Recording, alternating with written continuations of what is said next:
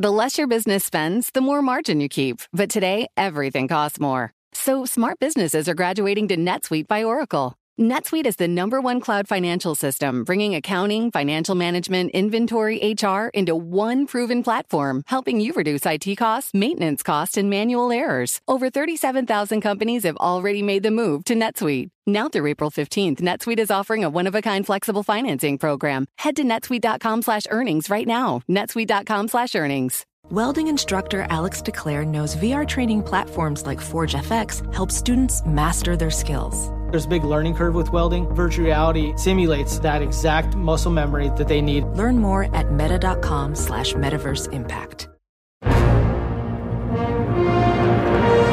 This One Nation Conservative government has been given a powerful new mandate to get Brexit done. I will discuss with our party to ensure there is a process now of reflection on this result and on the policies that the party will take. This is so unique an outcome. There's never been a party that's gone to the country for the fourth time of asking and increased its standing in Parliament. There is a clear desire and endorsement for the notion that Scotland should not be landed with a Boris Johnson government and ripped out of Europe against our will. You're listening to Bloomberg Westminster, your daily guide to British politics. I'm Roger Hearing. A very good afternoon to you.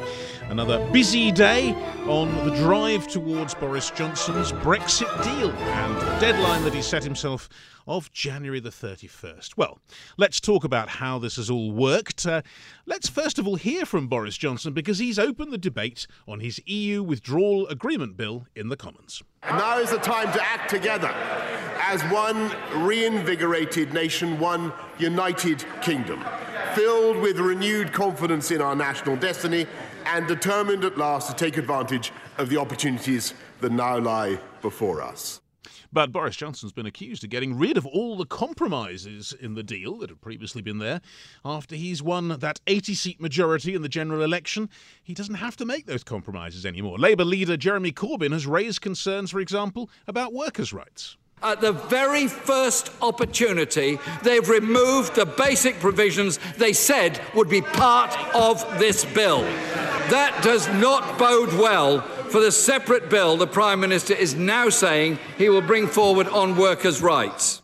Well, the House is going to vote on the second reading of this bill. That's the initial stage later this afternoon. Meanwhile, it's been confirmed who's going to be taking over from Mark Carney as the Bank of England governor. There was one clear frontrunner who I had no hesitation in recommending to the Prime Minister. I'm delighted to announce that the next governor of the Bank of England will be Andrew Bailey. Well, the Chancellor of the Exchequer, Sajid Javid, insisted that Andrew Bailey was, without question, the right person to lead the bank during Brexit and beyond. Indeed, he's going to be staying for eight years, a full term, apparently. He's already spent three decades working at the Bank of England. Currently, he's the Chief Executive of the Financial Conduct Authority. So much to talk about. And joining us now here in the studio is Bloomberg Senior Executive Editor David Merritt. David, good afternoon. Um, OK, first of all, let's start with the bill going through the House of Commons, because it is the bill that Boris Johnson wanted to get through, and he is the first Conservative Prime Minister to be in the position of being able to pass this. Um, he doesn't really have to worry anymore about whether it will get through. That's right. You know, we're going to have to get used to this now, aren't we? We are in a new world. For years now, uh, we've had these nail-biter votes, um, really not sure whether things are going to go through, or massive defeats for the government. You know, we have to cast our mind back to the to the heyday of Tony Blair, when we had a government who could just do what it wanted. And that's the position that Boris Johnson finds himself in now. You heard him speaking there, you know, sort of bullish tones. So yes, this vote, and we've had, I've lost count of how many Brexit votes we had, which the government either lost or just squeaked through. Well, it's going to sail through this afternoon. It's a big moment when finally, after three and a half years, this tortuous piece of le- legislation is going to pass through the Commons. And is it the stripped down bill that, that, that certainly Jeremy Corbyn seems to think it is, without any of the caveats, any of the compromises, things like workers' rights, for example? Yes, uh, that is right. he has ditched some of those um, gestures to try to pull in some of the Labour votes that he needed before this election to get this thing through.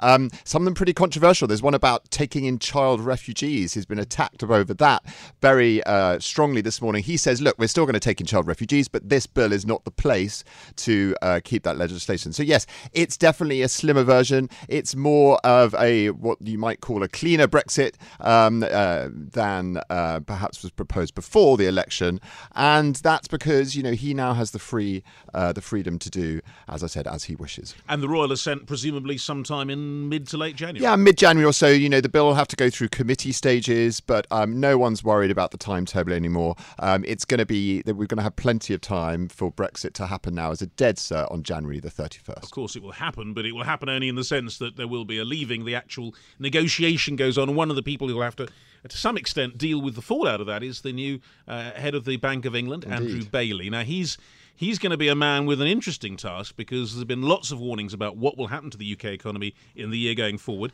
What sort of man is Andrew Bailey? Well, you know, it's, I guess this is the sort of ultimate safe pair of hands, isn't it? As you as you mentioned, the long decades of experience, both at the central bank and now running the main financial regulator. You know, um, there are lots of other names in the mix for this job. Um, and, you know, hotly tipped was, for example, Manoush, um, uh, Manoush Shafiq. She um, uh, seemingly fell at the last hurdle. And why? Well, some reports are suggesting it is the Brexit question as well. You know, that she wasn't perhaps a true believer um in uh, in the benefits of taking Britain out of the European Union. Uh, Mister Bailey has clearly convinced the Chancellor and Mister Johnson that he does believe uh, in the uh, in the benefits of Brexit, and he's going to be the safe pair of hands there at the helm in case things don't quite go according to plan. And he, of course, was chief cashier of the Bank of England at uh, one of the most difficult points, uh, I think, during the financial crisis. I love the story that I think it was uh, the man in charge of R B S came to him and said, can I have twenty-three billion pounds in cash, please? He said, yes, of course. That's right. And he had his name on those notes as well, of course. That's he true, the signature, right. Yes. He's the man who's going to be having a look through all this in the time to come. Anyway, thanks very much for being with us. David Merritt there, Bloomberg's senior executive editor. So, the Conservative Party, I guess, feeling that they are in the driving seat now.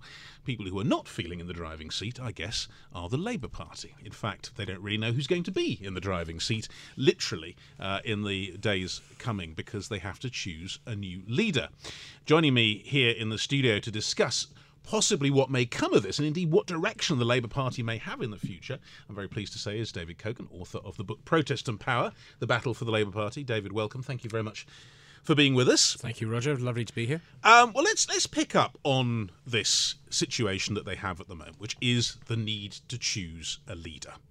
Now, the Labour leadership has been well battled in the past. I mean, so has the Tory leadership come to that, of course.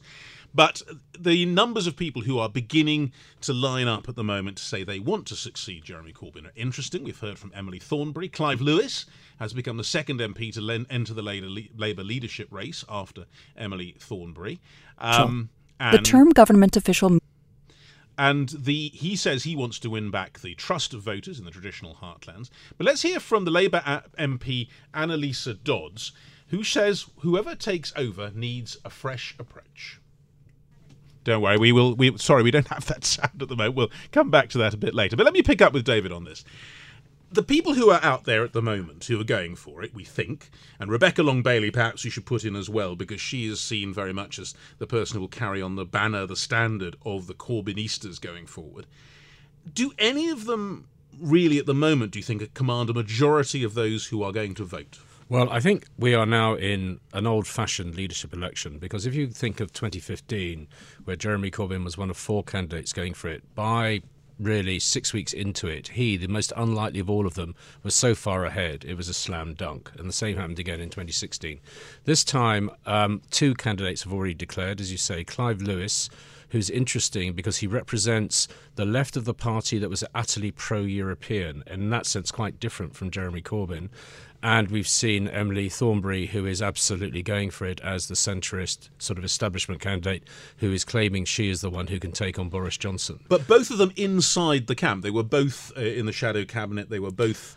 Uh, Lewis wasn't in the shadow cabinet, but ah. he was part of the shadow front okay. bench. He was a junior Treasury spokesman, and Emily Thornberry is obviously the shadow foreign secretary.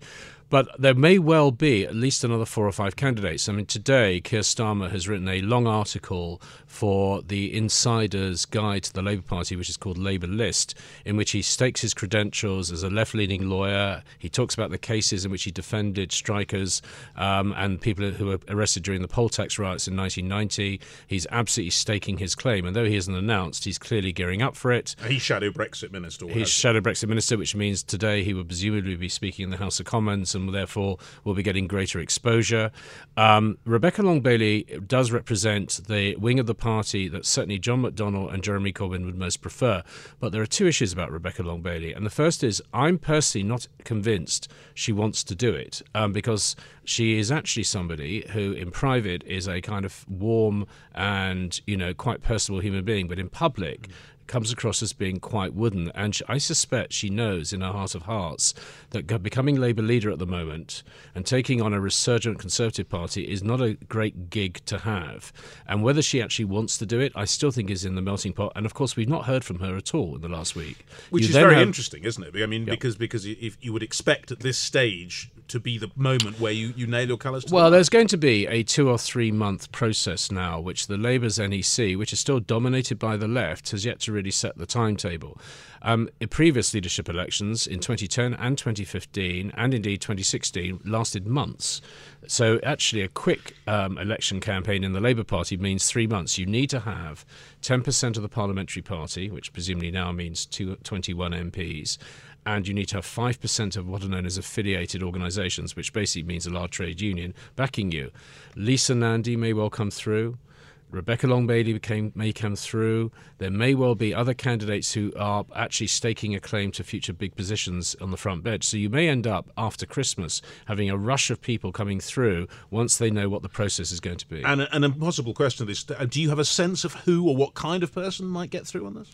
Well, I, my own view, and this comes really from having gone to twenty or thirty public meetings myself in the last few months, in, basically to talk about my book, is actually what a lot of people in the Labour Party want and wanted were a sense of competence and the ability to look as though they could run a government. And although Momentum, the organisation of the left, would back Rebecca Long-Bailey if she stood, if she doesn't, I think Momentum may rate sort of remain neutral, and in which case I think it's a very open field and nobody commands an immediate majority in the way that Corbyn did. Success is more than a destination. It's a path you take one step at a time. It's dedication, it's fortitude, and it's the work, passion, and grit inside of us that comes before all recognition. That's what Stiefel has been doing for over one hundred thirty years, and it's why Stiefel is one of the fastest-growing wealth management firms in the country. And Stiefel goes beyond traditional wealth management to offer you a full suite of banking services, direct access to one of the industry's largest equity research franchises, and a leading middle-market investment bank. Quietly, yet strategically, Stiefel has built a company and culture unlike any firm on Wall Street. Because success is the drive it takes to keep pushing. It's the passion to keep investing. It's the best of each of us made better by the best in all of us. And that is where success meets success. Find a financial advisor at stiefel dot com. That's S T I F E L dot com. Stiefel, Nicholas and Company, Incorporated. Member S I P C and N Y S E. Quick look at what's making news in the world of politics and what's in the back pages of the papers today. A couple of rather striking editorials. The Daily Express, the headline is Boris must ignore Overlord Sturgeon's referendum cries. Frederick Forsyth says that, perhaps unsurprisingly, very much reacting to the calls for another independence referendum from Nicola Sturgeon, the First Minister of Scotland. Frederick Forsyth says the one non-Tory party leader jubilating wildly is Nicola Sturgeon as her S N P swept Scotland. But closer to home, he says, she's assailed by lowering, lowering clouds of dissent. Under her overlordship, the five things that affect people most closely and which they care about most deeply, police, schools, health, employment and elderly care, have slid steadily, steadily downwards. But for the enormous subsidies from the Satanachs south of the border, from whom she wishes Scotland to split, her position would be truly dire. That's uh, that's Frederick Forsyth in The Express. And this piece in The Guardian caught my eye too. La- La- Labour must not just accept Brexit, but embrace it. That's what Larry Elliott says. Modern Britain has been shaped by two events, he says, the banking crisis of two thousand eight and the Brexit vote eight years later. The reason Boris Johnson is sitting in number ten is that the Conservatives have learnt the right lessons from these episodes and Labour has not. The Tories, he says, have understood that their response to the financial meltdown, a prolonged period of austerity that squeezed living standards, was unpopular and wrong. They also twigged that Brexit was a revolt against austerity and free market economics more generally. So they've embraced the decision to leave the European Union and position themselves as the party of intervention and the working classes. Labour, he says, got the first part of this narrative, but not the second. Well, let's now come back to my guest then, David Kogan, author of The History of the Labour Party called Protest and Power, The Battle for the Labour Party. David, let's let's pick up on perhaps some, some element from that last uh, piece I read out there from The Guardian, the sense that Labour hasn't really got it. They don't get the way the world is or the way Britain is now, and that's the reason they lost the election. Do you think that's true? I think that went a very long way towards explaining what ha- happened here. I mean, you know, Brexit became for Labour a, a really bizarre set of misunderstandings because the people around Jeremy Corbyn in his private office, um, particularly um, his director of strategy, really saw Brexit as a Conservative problem. And their view for two years was that if you let the Conservatives, and in this case it was Theresa May, handle the problem, own the problem, keep the problem, then Labour could kind of ignore the problem and go on concentrating on the N H S and social policy and all the rest of it.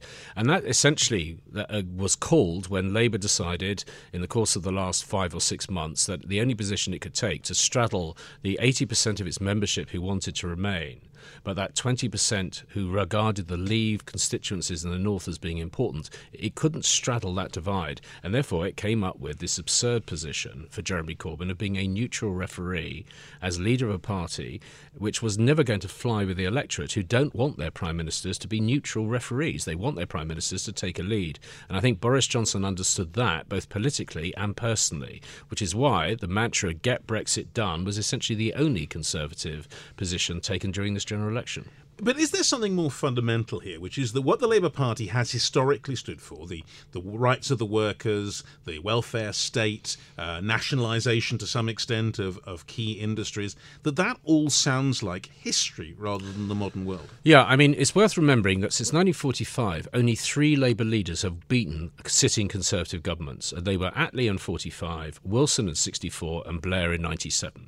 Since nineteen seventy-nine, when Margaret Thatcher won her first victory, there have been a eleven general elections, including the one uh, a few days ago, and Labour has won only three, and only that under Tony Blair. So Labour has always won power after long periods of Conservative rule, when the country was tired of Conservative policy and saw Labour as a radical new choice. What we've seen in this election was that Boris Johnson was presenting himself as the radical new choice. Because he wasn't Theresa May, because he wasn't David Cameron, in an odd way, he presented himself as an entirely different type of Conservative leader. Whereas Jeremy Corbyn looked like a throwback to the nineteen seventies, and the and the Labour's manifesto, which was a ninety billion annual increase a year of every policy they could think of, including nationalisation of four major sectors and all the rest of it. Free, all, free Wi-Fi, broadband and all that. Yeah, but I mean, a lot of it was very, very reminiscent in terms of the language that was being used in the seventies and the early eighties by Jeremy Corbyn and people on the left. And it, it turned out that though the younger generation who've never, who don't remember nationalised industries were, might have seen that as being the way to solve the problems of, let's say, the water industry, those people aged over forty or fifty absolutely do remember it and weren't prepared to vote for it.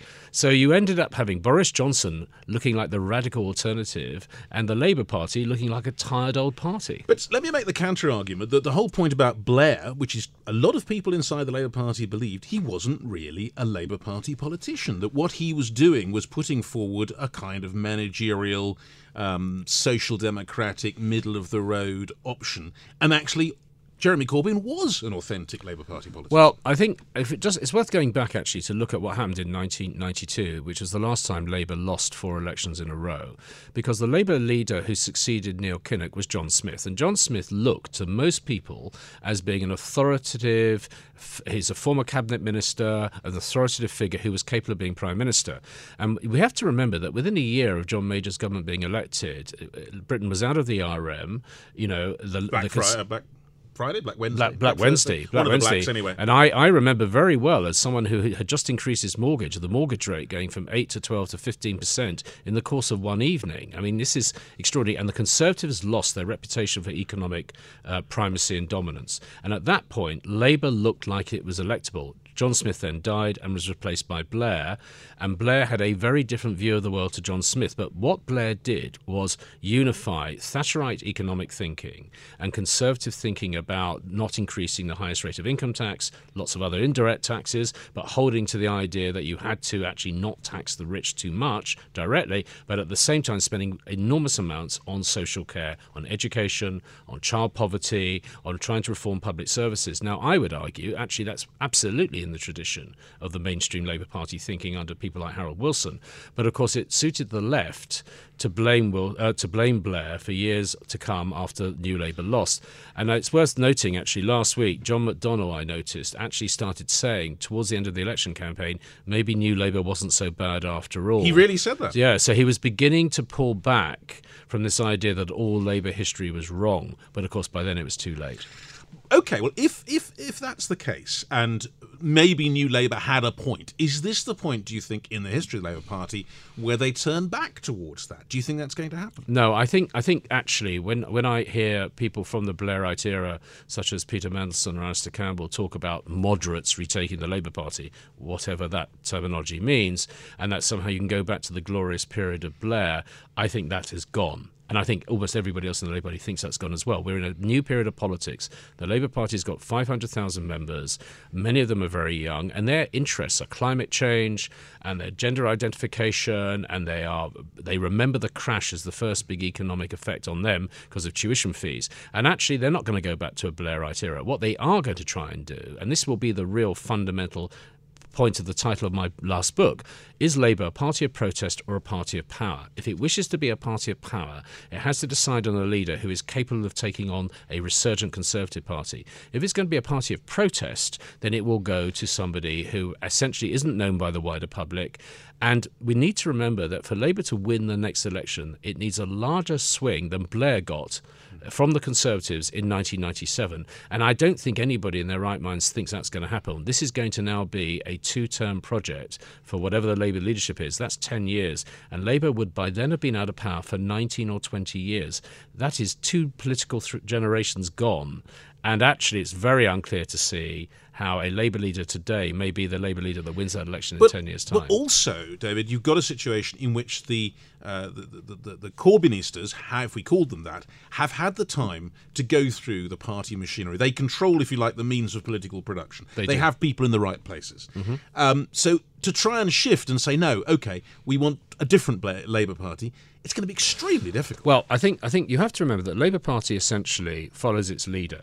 If you had a leader elected who wanted to change the way in which the national executive, which is currently dominated by left unions, um, such as Unite, and also nine constituency representatives dominated by Momentum, if a new Labour leader would want to come in and change that, the Labour Party tends to follow its leaders. And if you had a leader who said, actually, I'm not putting up with the way the structure works, in the way that Blair did, actually, in ninety-seven, Blair completely changed it. So did Corbyn and people around Corbyn who changed it radically in twenty seventeen. Labour leaders have a way of getting the party and the party machine to react to them. The question is, who's going to be leader and how much time do they wish to spend on internal stuff and how much time they're going to spend on other things? I also think it's worth saying that when the report comes out on anti-Semitism from the E H R C, which is likely to happen in the next two or three months. The Human Rights, uh, the Human Rights Committee, the, the, the Equalities and Human Rights Commission is mounting an investigation into the way the Labour Party has handled the issue of anti-Semitism. A lot of the people in the party machine and in Jeremy Corbyn's office are going to be in that report, and I suspect that will, could be an excuse for a new leader to do a very big clear out. And what will the Corbynistas do? Will they say? I mean, because the, the legend is in eighty-three they said, it wasn't that we, we didn't do it properly, it's that we didn't have the opportunity. Are they going to have the same legend again? Well, there's a famous story of Tony Benn, who was the leader of the left, who lost his seat in eighty-three, having a, a drinks party or a gathering in his back garden. He only drank tea. Um, in his back garden, three days after the eighty-three election, and Jeremy Corbyn was there as a newly elected M P, and the young John Landsman, who is now who now runs Momentum, was there. And they decided to fight Neil Kinnock. And they put up a, a fairly unknown left M P called uh, Eric Heffer against Neil Kinnock, and he got five percent of the vote. And their the breach between the left and the centre-left was absolute. There are still people who actually remember that, who don't want to have that breach again. Bloomberg Westminster. Listen weekdays at noon on D A B Digital Radio in London. Hi, everyone. I'm Paul Anka. And I'm Skip Bronson. And what happens when two old friends take their decades of experience in the business and entertainment worlds and sit down with our buddies? You get Our Way, a brand new show from iHeart Podcast where we chop it up with our pals about everything under the sun. This is our podcast, and we're going to do it our way. Listen to Our Way on the iHeart Radio app, Apple Podcasts, or wherever you get your podcasts.